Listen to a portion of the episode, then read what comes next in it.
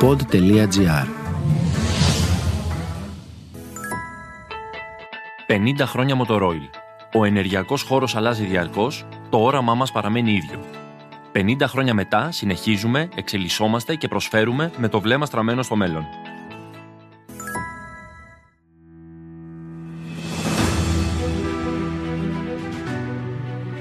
Blue is the new green. Ένα podcast για τη ζωή στη θάλασσα και τη θάλασσα της ζωής μας. Όσα μαθαίνουμε για τη θάλασσα μικρή, αλλάζουν πολλές φορές όσο μεγαλώνουμε. Τα συναισθήματα όμως που μας συνδέουν μαζί της, σπανίως μεταβάλλονται. Την αγαπάμε, τη σεβόμαστε, τη φοβόμαστε, τη χαιρόμαστε. Και είναι για μας εδώ, σε αυτόν τον τόπο, το πιο προσβάσιμο, απολύτως φυσικό περιβάλλον που έχει πάντα κάτι ακόμη να δώσει σε όλους. Στα επεισόδια του podcast Blue is the New Green θα καταδυθούμε σε μεγάλα βάθη. Θα κολυμπήσουμε στον αφρό φιλόξενων νερών. Θα μάθουμε ποια είναι τα πιο καθαρά. Θα συζητήσουμε το πώς μπορούμε να τη χαρούμε όλο το χρόνο και θα βρούμε τρόπους να συμβάλλουμε στη σωτηρία της. Θα μας μιλήσουν επιστήμονες για τα δικά μας κοράλια, τα πάρκα, τους ντροπαλούς γίγαντες των ελληνικών νερών, ενώ ναυτικοί και ψαράδες θα διηγηθούν ιστορίες για χαμένους θησαυρούς και άνθρωποι της ταιριάς που ζουν για τη θάλασσα θα αποκαλύψουν τους μύθους και τις αλήθειες της.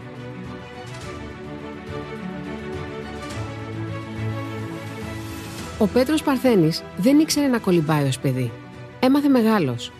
Σήμερα είναι ένας φανατικός θαλάσσιος κολυμβητής που βουτάει 365 μέρες το χρόνο. Το ίδιο πιστεύει πως μπορούμε να κάνουμε όλοι. Άρχισα να κολυμπάω πολύ μικρός, αλλά κολυμπούσα στα βαθύ και χρησιμοποιούσα τα χέρια μου για να πιάνω την άμμο και να σέρνομαι. Να μετακινούμε δηλαδή μέσω μιας ψεύτικης κίνησης που έκανα στο νερό. Νόμιζα ότι κολυμπάω. Για πάρα πολλά χρόνια το έκανα αυτό, μέχρι που κάποια στιγμή εκεί στα mid-90s αποφάσισα να μπω σε μια πισίνα και να κάνω τα πρώτα μου 50 μέτρα. Πήγα να πνιγώ, έκτοτε όμως κολυμπάω κάθε μέρα. Ουσιαστικά δεν είμαι ένας κολυμβητής που μεγάλωσε κολυμβητής, έγινα στην πορεία. Συνεπώς, ενήλικας έμαθες να κολυμπάς. Ακριβώς. Ενήλικας. Ακολούθησα την αντίστροφη πορεία. Ξεκίνησα δηλαδή να φύγω από τις τοξικότητες της νύχτας και να φέρω μια ισορροπία στο σώμα μου και στην ψυχή μου και μέσα στο νερό τη βρήκα. Οπότε μέχρι τώρα είναι σύντροφό μου. Υπάρχουν πολλοί Έλληνες που δεν ξέρουν να κολυμπάνε; Μπορώ να πω ότι οι περισσότεροι δεν ξέρουν να κολυμπάνε. Γιατί δεν έχουμε μια κουλτούρα κολυμβητική στην Ελλάδα, παρόλο που υπάρχει σε ένα μεγάλο επίπεδο, θα δούμε πολλές επιτυχίες στον ελληνικό αθλητισμό. Ωστόσο, ο μέσος Έλληνας φοβάται τη θάλασσα, φοβάται το νερό πάρα πολύ. Τα τελευταία χρόνια έχει γίνει ένα upgrade, θα έλεγα, στο ελληνικό μοντέλο του πώς μεγαλώνουμε σε σχέση με τις φοβίες μας με το νερό. Οπότε αυτό το πράγμα λίγο έχει καλυτερεύσει τα πράγματα και είμαστε σε καλύτερο δρόμο. Όταν λέμε ότι ο Έλληνας φοβάται το νερό, έχει να κάνει με διαδεδομένους μυθούς. Ρουφίχτρες, για παράδειγμα. Θυμάμαι εγώ από τη δική μου παιδική ηλικία. Ε, Μην μπει μέσα στο νερό γιατί βαθαίνει πάρα πολύ γρήγορα και μπορεί να κουραστείς. Αν έχεις φάει, περίμενε πάρα πολλές ώρες μέχρι να χωνέψεις. Τι από αυτά έχεις δει ότι ισχύουν ή δεν ισχύουν; Είναι όλα αυτά που λες. Και συν κάποια θέσφατα που υπάρχουν σε διάφορες περιοχές. Κάποιοι μύθοι τοπικοί. Μύθοι οι οποίοι συνδυάζονται με μια πραγματικότητα που έχει συμβεί στο εκάστοτε μέρος. Όπως για παράδειγμα στη λίμνη Πλαστήρα που βρίσκομαι κάθε χρόνο. Κάποια στιγμή είχαν πνιγεί κάποιοι γηγενείς εκεί πέρα, οι οποίοι μπήκαν σε μια βάρκα να πάνε στο εργοστάσιο το υδροελεκτρικό. Αλλά εκεί μιλάμε για μια περιοχή που δεν υπήρχε κουλτούρα νερού, οπότε οι άνθρωποι δεν ξέρανε των πραγμάτων να κολυμπάνε. Αυτό λοιπόν μεταφέρθηκε στην πορεία σαν ένας τοπικός μύθος και κάποια στιγμή όταν εγώ βρέθηκα με φίλους από το εξωτερικό για να κολυμπήσουμε στη λίμνη, όταν πήγαμε στο σαλέ και αγναντεύαμε τη λίμνη, μας είπαν είστε τρελοί, θα κολυμπήσετε εκεί. Οπότε θέλω να πω ότι είναι πολλά πράγματα συνδυαστικά και σίγουρα έχουν να κάνουν με τις φοβίες που αναπτύσσονται για το νερό. Αν δεν το ξέρεις, αν το μάθεις, αυτό αλλάζει, η ισορροπία αυτή αλλάζει. Έχεις φοβηθεί στην ελληνική θάλασσα; Έχω φοβηθεί και φοβάμαι κάθε φορά που κολυμπάω, γιατί έχω μάθει να τη σέβομαι. Είναι πολύ μεγαλύτερη από μένα. Γι' αυτό κιόλας δημιούργησα το κίνημα Γουσίμ για να μπορώ να κολυμπάω με άλλους ανθρώπους. Θέλω δηλαδή να έχω την αίσθηση ότι δεν είμαι μόνος μου στο νερό. Απολαμβάνω όπω όλοι μας να αδειάζω τη μέρα μου και να μπαίνω στο νερό και να βλέπω τα ψάρια, να βλέπω τον όμορφο βυθό, να χάνομαι στις σκέψεις μου. Αλλά η θάλασσα είναι πολύ μεγάλη και θέλει σεβασμό. Οπότε έχω αρχίσει και έχω παραιτηθεί από ένα κομμάτι του ναρκισμού μου και είμαι αρκετά όριμος για να μπορώ να την φοβάμαι και να τη σέβομαι κάθε φορά. Να πηγαίνω μαζί της δηλαδή, όχι κόντρα της. Ο φόβος για τη θάλασσα είναι ένα κομμάτι της γοητείας, της αδρεναλίνης που συνδέεται με το καθημερινό μπάνιο. Οπωσδήποτε είναι. Εκεί στηρίζεται καταρχήν το σπάσε το μύθο. Δηλαδή, έχει κρύο, αγνοήσέ το. Εκ των πραγμάτων, όταν το νερό είναι κρύο, ο κόσμος δεν θέλει να μπει στο νερό. Φοβάται. Ή φοβάται τα μεγάλα ψάρια, ή φοβάται τη ρήπανση.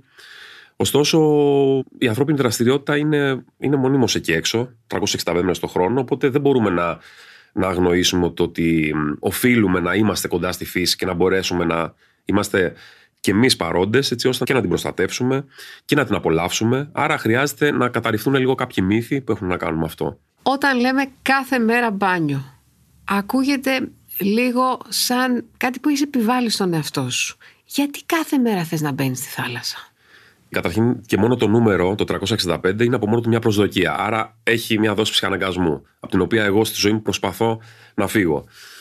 Έλα όμως που κανένας άνθρωπος δεν μπορεί να φύγει από αυτούς τους ψυχαναγκασμούς. Οπότε έχω θέσει, αν θέλεις, αυτό το πλαίσιο, το 365, και δεν είναι ότι το κάνω, ας πούμε, πιστά ότι αν δεν κολυμπήσω μια μέρα θα, θα πάω την επόμενη να κολυμπήσω δύο φορές. Κάθε άλλο.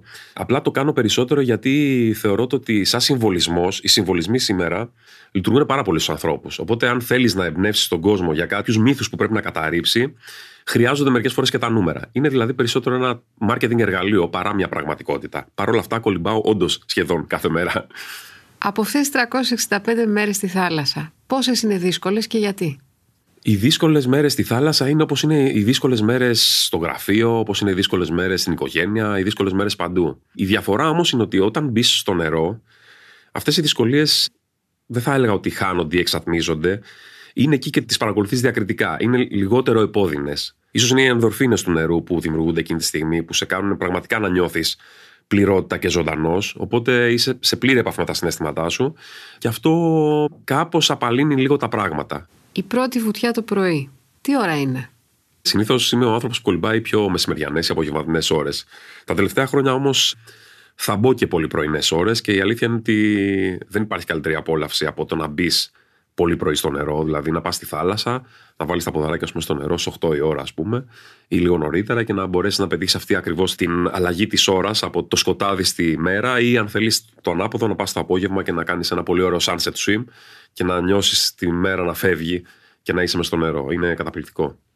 Το μπάνιο της χειμωνιάτικης ημέρες, πόση ώρα κρατάει; Εξαρτάται τον άνθρωπο, εξαρτάται τα κότσια και εξαρτάται και τη συνθήκη. Δηλαδή, αν για παράδειγμα κάποιος πάει μόνος του μέσα στη θάλασσα, εγώ θα του πρότεινα να κάτσει 15 λεπτά το πολύ στο κρύο νερό, δηλαδή στους 15-17 βαθμούς που είναι τώρα η θάλασσα που μιλάμε. Τώρα έχει φτάσει στους 17. Ωστόσο, αν κολυμπήσει με παρέα, δηλαδή αν κολυμπήσει μαζί μου, ή αν κολυμπήσουν τρει-τέσσερι άνθρωποι μαζί, αυτός ο χρόνος μπορεί να αυξηθεί λιγάκι, γιατί ουσιαστικά μετακινείς λίγο τα θέσφατα που λέγαμε πριν και τις πεπιθήσεις περί κρύου κτλ. Οπότε τονώνεται γρήγορα το δέρμα σου και μπορείς να ξοδέψεις λίγα παραπάνω λεπτά. Σήμερα η τεχνολογία είναι τέτοια που μπορείς να χρησιμοποιήσεις και μια στολή νεοπρέν για παράδειγμα και να μπορέσεις να κολυμπήσεις και ξέρω εγώ μία-δύο ώρες ανάλογα το πόσο θέλει και τι χρόνο έχεις. Το πρώτο σοκ βέβαια και με τη στολή είναι πρώτο σοκ. Γιατί μέχρι να μπει το νερό, αισθάνεται κανείς το κρύο. Ισχύει.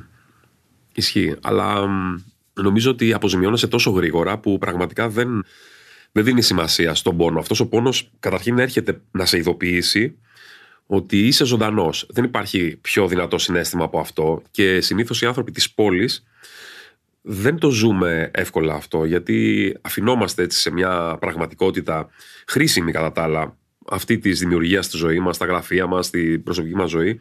Αλλά ξεχνάμε ένα κομμάτι του εαυτού μας που είναι το πιο σημαντικό. Αυτό του πρέπει να μας επιστρέψουν με ένα μέρος της απόλαυσης. Μέσα στο νερό συμβαίνει πάρα πολύ αυτό. Είναι σαν να επιστρέφεις στην κοιλιά της μάνας σου. Υπάρχει μια ηρεμία εκεί πέρα που δεν τη βρίσκεις πουθενά άλλου αυτή. Πώς ένας άνθρωπος που έμαθε μεγάλος να κολυμπάει και δεν κολυμπούσε από παιδάκι, έφτασε να κολυμπάει 10 χιλιόμετρα σε κρύα νερά. Τι πρόοδος υπήρξε; Αν δεν έχεις ξεκινήσει να κολυμπάς σε πολύ μικρή ηλικία, είσαι πολύ άτυχος, αλλά και πολύ τυχερός συνάμα. Άτυχος είσαι γιατί χάνεις όλη αυτή την ευκαιρία, αν θέλεις, την πολυτέλεια που έχουν τα μικρά παιδάκια που μπαίνουν στο νερό και μαθαίνουν να πλατσουρίζουν. Έχουμε δει όλοι πώς κολυμπάνε τα παιδάκια στις πισίνες, με πόση άνεση. Την ίδια στιγμή όμως κερδίζεις αυτό που κέρδισα όλα αυτά τα χρόνια. Μάθαινα και μαθαίνω κάθε μέρα περισσότερο. Οπότε, αν στη ζωή στόχος ενός ανθρώπου είναι να μαθαίνει, νομίζω ότι αυτό είναι μια ιδανική συνθήκη να ξεκινήσει κάποιος ακόμα και αργά. Με μικρά βηματάκια. Είδα πολλά βίντεο, έκανα κάποια courses προπονητικά. Πλέον κολυμπάω τόσο πολύ που φτιάχνω βίντεο παρακινώντας και δείχνοντας, εξηγώντας τεχνικές, χωρίς να είμαι ο ίδιος προπονητής. Πάντα κάνω disclaimer, συμβουλευτείτε τον, μπλα μπλα μπλα. Αλλά ωστόσο ξέρω τόσο πολύ καλά το αντικείμενο γιατί έμαθα αργά και μαθαίνω σιγά σιγά και θα έλεγα με πολλές φορές χωρίς να, να νιώθω ότι τα ξέρω όλα. Ρωτάω κάθε μέρα και μαθαίνω κάθε μέρα. Άρα μεταφέρω και σωστές πληροφορίες. Οι πιο κρύες θάλασσες είναι ουσιαστικά στη Βόρεια Ελλάδα και σε περιοχές που δεν είναι ακάλυπτες το χειμώνα από όρμους, κόλπους κτλ. Οπότε, για παράδειγμα, στη Χαλκιδική, αν κολυμπήσεις τον Ιανουάριο ή τον Φεβρουάριο, τα νερά είναι πολύ πιο κρύα από ό,τι είναι στην Αττική. Α πούμε, στην Αττική η χειρότερη θερμοκρασία που μπορούμε να ζήσουμε και έχουμε ζήσει είναι, ξέρω εγώ, 14-13 βαθμούς. Δεν μπορώ να σκεφτώ κάτι πιο extreme. Στη Βόρεια Ελλάδα μπορεί να φτάσει στους, μέχρι και τους 10 βαθμούς. 11-10 βαθμούς. Αυτοί οι δύο βαθμοί είναι πολύ σημαντικοί για το ανθρώπινο σώμα. Και φυσικά, αν μιλήσουμε για τις λίμνες, εκεί μιλάμε για. μετράμε στην παλάμη του αεροσχεδιού. 4, 5, 1. Κόλπα για να αντέξουμε το κρύο νερό στη θάλασσα το χειμώνα. Υπάρχουν πάρα πολλά. Δηλαδή, αν ανατρέξει κανείς πατήσει γκουκλάρι, ας πούμε, είναι πάρα πολλά. Εγώ θα σου πω αυτά που χρησιμοποιώ εγώ. Πάντα φροντίζω να έχω μαζί μου καλό εξοπλισμό για μετά το κολύμπι, δηλαδή πολύ ζεστά ρούχα. Ένα πόντσο που φοράω, ας πούμε, για να αλλάξω τα ρούχα μου. Ζεστές κάλτσες, μάλινα γαντάκια κτλ. Κάποιο αφέψιμα για το τέλος. Και πάντα, το μυστικό το δικό μου είναι ότι πάντα παίρνω σε ένα μεγάλο γυάλινο μπουκάλι ένα νερό το οποίο είναι χλιαρό από το σπίτι μου. Οπότε με το που βγαίνω από το νερό, ρίχνω αυτό το μπουκάλι το νερό πάνω στο σώμα μου και παίρνω μια έτσι πολύ ωραία θερμοκρασία, ντύνομαι και μετά όλα καλά. Πίνω ένα τσάι ή κάποιο, κάποια ρακή ή κάτι άλλο, ας πούμε, και επανέρχομαι. Οπότε αυτό είναι από τα ματζούνια που προτείνω στον κόσμο. Αν και υπάρχουν άπειρα ματζούνια, μπορεί ο κόσμος να χρησιμοποιήσει πολλά πράγματα πλέον και να μπορεί να είναι πολύ άνετος στις παραλίες το χειμώνα. Όπως είπα και πριν, το σοκ είναι κάτι το οποίο το ζει κάποιος σαν το δικό του δράμα, το οποίο περιορίζεται αν υπάρχουν γύρω άλλοι άνθρωποι. Οπότε, αν είσαι σε μια παραλία, έχει ήλιο, είναι Φεβρουάριος, έχεις τα πόδια στην άμμο και βλέπεις κόσμο, άλλοι να παίζουν πίσω ρακέτες και κάποιοι να είναι μέσα στο νερό, δεν θα έχεις πρόβλημα. Δηλαδή, μπαίνεις και είσαι εντάξει. Η αλήθεια είναι βέβαια ότι αν θες να είσαι εξοικειωμένος με το νερό, καλό είναι να μην διακόψεις τα μπάνια, έτσι ώστε μετά τον Αύγουστο να κολυμπάς και τον Σεπτέμβριο, τον Οκτώβριο, οπότε να βλέπεις σταδιακά τη θερμοκρασία να πέφτει στο δέρμα σου και να την έχεις συνηθίσει. Αλλά δεν είναι big deal, δηλαδή μπαίνεις μέσα και όλα καλά. Εντάξει, θα τσιρίξεις λίγο και αυτό είναι. Η πιο κρύα θάλασσα, ποια εποχή είναι; Υπάρχει ένα debate γι' αυτό. Άλλοι λένε ότι είναι το Φεβρουάριος, ο Μάρτιος, ο Απρίλιος. Εγώ η αλήθεια είναι στο πετσί μου τα τελευταία χρόνια που κολυμπάω το χειμώνα εντατικά. Νομίζω ότι ο Μάρτιος είναι ο μήνας ο οποίος ε, με έχει πονέσει πάρα πολύ στην Ελλάδα. Λιώνουν τα χιόνια; Έχω την αίσθηση ότι μάλλον έχει να κάνει με αυτό. Έχει να κάνει με αυτό. Δηλαδή, ε, πλέον έχουν αλλάξει και οι καιρικέ συνθήκες. Οπότε, Ιανουάριο-Φεβρουάριο έχουμε και κοντά τις Αλκιονίδες. Λίγο κάπως μαλακώνει ο καιρός. Δεν ξέρω. Στο δικό μου σώμα, πάντως, το Μάρτιο νομίζω εκεί προς. Δηλαδή, στις αρχές της Άνοιξης νιώθω το περισσότερο κρύο στο σώμα μου όταν κολυμπάω το χειμώνα. Μάλλον προς το τέλος του χειμώνα. Όταν μαζεύεστε τα Σαββατοκύριακα στην ε, παραλία, τι γίνεται εκεί; Θα έλεγα ότι είναι από τα πιο ωραία βιώματα που μπορεί να ζήσει ένας άνθρωπος σήμερα. Και δεν μιλάω μόνο για το αστικό τοπίο, και άνθρωποι που βρίσκονται σε περιοχές που έχουν κοντά θάλασσα ή αξίζει τον κόπο να μετακινηθούν ξέρω, μέχρι και μια-δύο ώρες για να κολυμπήσουν το χειμώνα.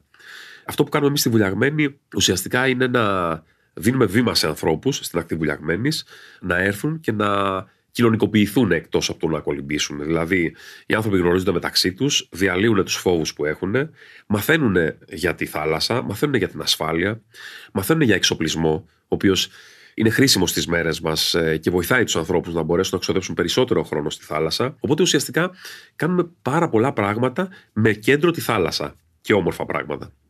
Ποιες είναι ωραίες παραλίες για χειμωνιάτικο μπάνιο; Οι ωραίες παραλίες για χειμωνιάτικο μπάνιο στην Αττική είναι οι παραλίες οι οποίες δεν τις αγγίζει ο βορειά, ουσιαστικά η περιοχή της Βουλιαγμένης, όταν οι ε, άνεμοι είναι νότιοι, δεν είναι και η καλύτερη συνθήκη να κολυμπήσει κανείς, γιατί είναι ανακάτε, φέρνουν λίγο ό,τι υπάρχει μέσα στο πέλαγος και υπάρχουν πολλά. Οπότε συνήθως, αν διαλέξεις την περιοχή της Αττικής, από την Βουλιαγμένη και μετά μέχρι το Σούνιο, όλες οι ακτές οι οποίες είναι λίγο προφυλαγμένες, βορεινές, είναι ιδανικές παραλίες. Βέβαια, αν φυσάει νοτιάς, και θέλεις να κολυμπήσεις δεν και καλά, πας από την άλλη μεριά της Αττικής, πας από Πορτοράφτη, από Λαύριο κτλ. Πάντα υπάρχουν επιλογές. Είμαστε πολύ τυχεροί στην Αθήνα για τη θάλασσα έτσι όπω είναι. Ισχύει ότι η συντριπτική πλειοψηφία των παραλιών ε, είναι κατάλληλες για κολύμβηση στην Ελλάδα; Ισχύει ότι είναι κατάλληλες. Εγώ αυτό που προτείνω πάντα στους ανθρώπους είναι. Καταρχήν, αυτό που μας λείπει στην Ελλάδα είναι να ξεκινήσουμε σιγά σιγά να μαθαίνουμε βήμα-βήμα το πώς να κολυμπάμε και να μην κολυμπάμε με ναρκισμό στη θάλασσα. Δηλαδή, η θάλασσα είναι απέραντη. Το είπα και πριν. Χρειάζεται να μπορέσουμε να αποκτήσουμε μια κουλτούρα και να κολυμπάμε, να προσπαθούμε να κολυμπάμε με ασφάλεια. Δηλαδή, να κολυμπάμε σίγουρα παράλληλα, κολυμπάμε σε παραλίες που ή δυνατόν έχουν κοντά να βαγοσώστη. Ποτέ δεν κολυμπάμε μόνοι μας. Καλό είναι να κολυμπάμε σαν το ψαροντούφεκο που λένε δύο-δυο. Κάτι το οποίο θεωρώ πάρα πολύ σημαντικό εγώ και το λανσάρουμε κιόλας κι εμείς. Είναι της μαδούρα ασφαλείας που μπορείς να τη χρησιμοποιήσεις και να πιαστείς από αυτήν και να κολυμπάς και να σε βλέπουν και τα σκάφη. Σίγουρα ένα σκουφάκι το οποίο βοηθάει πάρα πολύ επίσης στο να σε δει ένα σκάφος ή ξέρω εγώ, κάποιος διερχόμενος σερφερ ή kite surfer κτλ. Μην ξεχνάμε ότι σήμερα υπάρχουν πάρα πολλά σπορ στη θάλασσα. Οπότε εμείς κολυβητέ που αυξανόμαστε, οφείλουμε να είμαστε λίγο πιο προσεκτικοί. Θάλασσα είναι; Θάλασσα είναι πληρότητα. Είναι πληρότητα εαυτού. Το νερό γενικά. Και η θάλασσα είναι ακόμα μεγαλύτερη πληρότητα γιατί είναι απέραντη. Η θάλασσα μας βοηθάει να ξεπερνάμε στεναχώριες γιατί μας ηρεμεί, μας βοηθάει στο να μπορέσουμε να απαλύνουμε την ψυχή μας. Μας κάνει πολλές φορές, θα έλεγα και μια, δεν θα πω απόσβεση στο πένθος μας, αλλά ξέρω πολλούς ανθρώπους που έρχονται για να αντιμετωπίσουν, να διαχειριστούν το πένθος τους από διάφορα πράγματα, από προβλήματα υγείας, από απώλειες, από οτιδήποτε δύσκολο συμβαίνει στη ζωή τους που για μένα και για αυτούς είναι ένα πένθος οπότε η θάλασσα βοηθάει πάρα πολύ ξέρω χαρακτηριστικά ανθρώπους οι οποίοι γνωρίσανε μια κοπέλα στην θάλασσα, χωρίσανε στην ίδια θάλασσα και έκτοτε έρχονται στην ίδια θάλασσα χωρίς το τέρι τους πια να μπορέσουν να διαχειριστούν με το δικό τους τρόπο αυτό το πένθος. Υπάρχουν πάρα πολλοί τρόποι λοιπόν και η θάλασσα είναι πολύ καλό έδαφος για να μπορέσει κάποιος να διαχειριστεί το πένθος του ή να το αρνηθεί.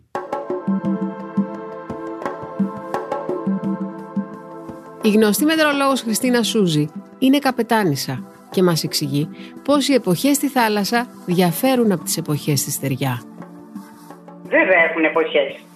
Άλλη θερμοκρασία έχει το κατά καλό καιρό και άλλη το χειμώνα. Αυτές οι θερμοκρασίες της θάλασσας είναι πολύ διαφορετικές. Ε, ισχύουν οι διαφορές που ισχύουν και έξω από τη θάλασσα στη στεριά; Ισχύουν διαφορές, αλλά όχι όπως είναι και στη στεριά.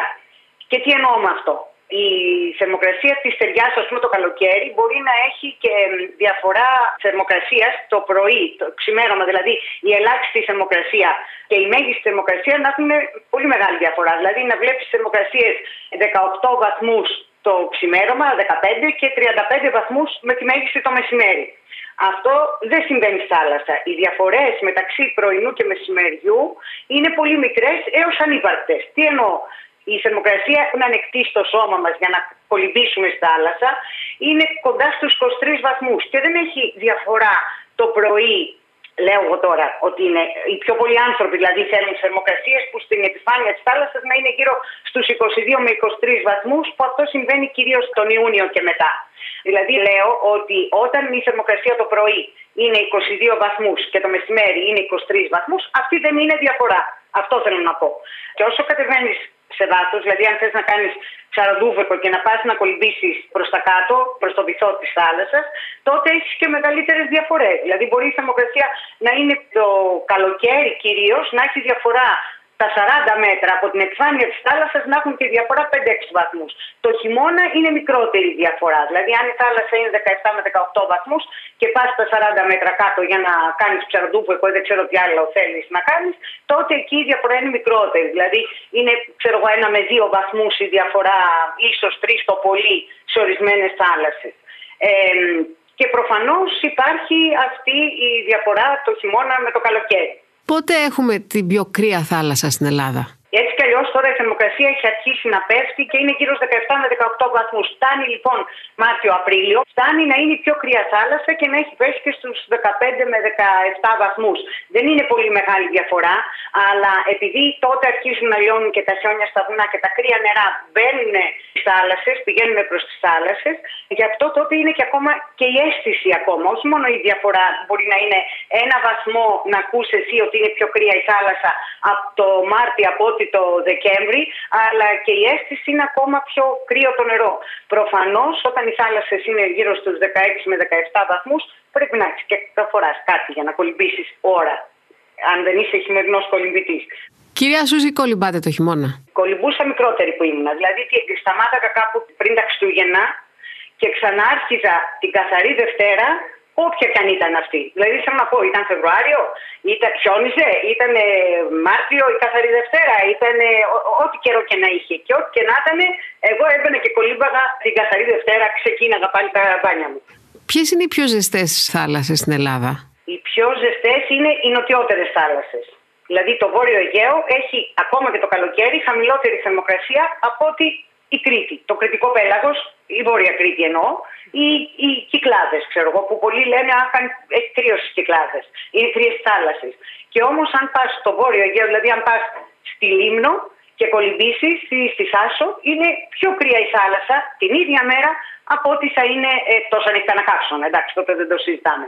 Από ότι είναι στις Κυκλάδες ή στην ε, Βόρεια Κρήτη, ξέρω εγώ, η Νότια Κρήτη ακόμα καλύτερα. Άρα υπάρχει και διάφορα θερμοκρασίας ακόμα και το καλοκαίρι. Μία ανάμνηση που έχετε από τη θάλασσα με την οποία έχετε σχέση από ό,τι έχω καταλάβει. Έχω πολύ καλή σχέση με τη θάλασσα. Είχα πριν την κρίση Φουσκωτό, έχω καταφέρει και έχω γυρίσει σχεδόν όλο το Αιγαίο τη Κυκλάδες, ξέρω εγώ και αυτά όλα και έχω γυρίσει και το Ιόνιο από τη Ζάκυνθο μέχρι πάνω την Κρήτη. Η εμπειρία του να είσαι μετερολόγος και να ταξιδεύεις με φουσκωτό τις ελληνικές θάλασσες δεν υπάρχει, είναι φοβερή. Όταν πρωτο, έμαθα το φουσκωτό, ε, έχω ένα φίλο που αυτός ήταν χρόνια καπετάνιος με φουσκωτά από, τα, από πολύ νέο παιδί. Λοιπόν, το πρώτο καλοκαίρι που πήραμε το φουσκωτό και αρχίσαμε τα μακρινά ταξίδια, γιατί φουσκωτό είχαμε εξεπανέκασεν που λέω κι εγώ, αλλά πιο μικρά, με τα μακρινά ταξίδια λοιπόν, ε, του έλεγα τι καιρό θα κάνει και μου έλεγε σε ποιο λιμάνι θα πάμε να δέσουμε. Στις Κυκλάδες. Ωραίο. Ε, ήταν μια φοβερή εμπειρία. Ναι, ναι. Διότι εκτός το ότι είμαι μετεωρολόγο και ξέρω, ας πούμε, τους ανέμους, έχω να σου πω ότι αν δεν το έχεις ταξιδέψει το Αιγαίο, δεν ξέρεις τους ανέμους. Ναι. Πραγματικά γιατί είναι στρίβει στη γωνία και είναι άλλος άνεμος. Πώς το λένε, ρε παιδί μου, είναι αλλιώς. Ακόμα και με τα μελτέμια το καλοκαίρι πρέπει να ξέρεις πού ακριβώς θα πας, τι ώρα θα φύγεις. Είναι πολλά που. Όχι να έχει 8-9 από φόρτ. Αυτό που λέτε το ξέρει καλύτερα ο μετεωρολόγος ή ο καπετάνιος, εμπειρικά; Εμπειρικά ο καπετάνιος. Αλλά σκέψεις τώρα το συνδυασμό μετεωρολόγος καπετάνιος. Γιατί είναι καπετάνισσα. Η θάλασσα θέλει σεβασμό. Δηλαδή πρέπει να τη σέβεσαι, να την αγαπάς και να προσπαθείς πάντα να την ακούς και να κάνεις αυτό που σου λέει. Δηλαδή δεν είναι δυνατόν να πάρεις ένα μπαρκάκι και να σκοτείς να φύγεις με 7-8 μποφόρ. Δεν σου μιλάω για 9-10 και με φτάρει ακόμα. Γιατί και θα ταλαιπωρηθείς και τη βάρκα σου μπορεί να σπάσεις και όλα τα σχετικά. Γιατί να το κάνεις αυτό; Μπορείς να περιμένεις μία μέρα, λίγο να εξασθενήσει η άνεμη, λίγο κάτι να κάνει. Άρα ουσιαστικά τη θάλασσα είμαστε υποχρεωμένοι να τη σεβόμαστε. Τότε μας σέβεται και εκείνη.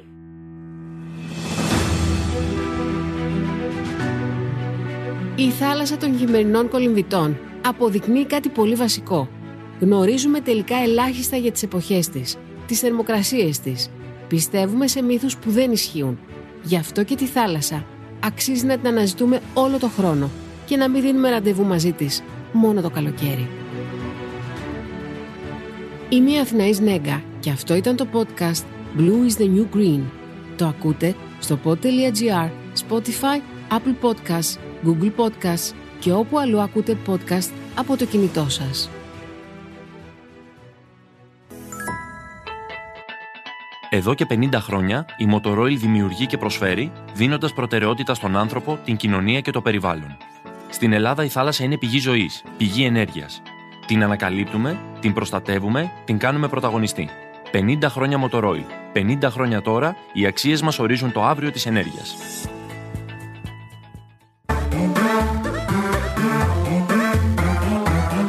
Pod.gr. Το καλό να ακούγεται.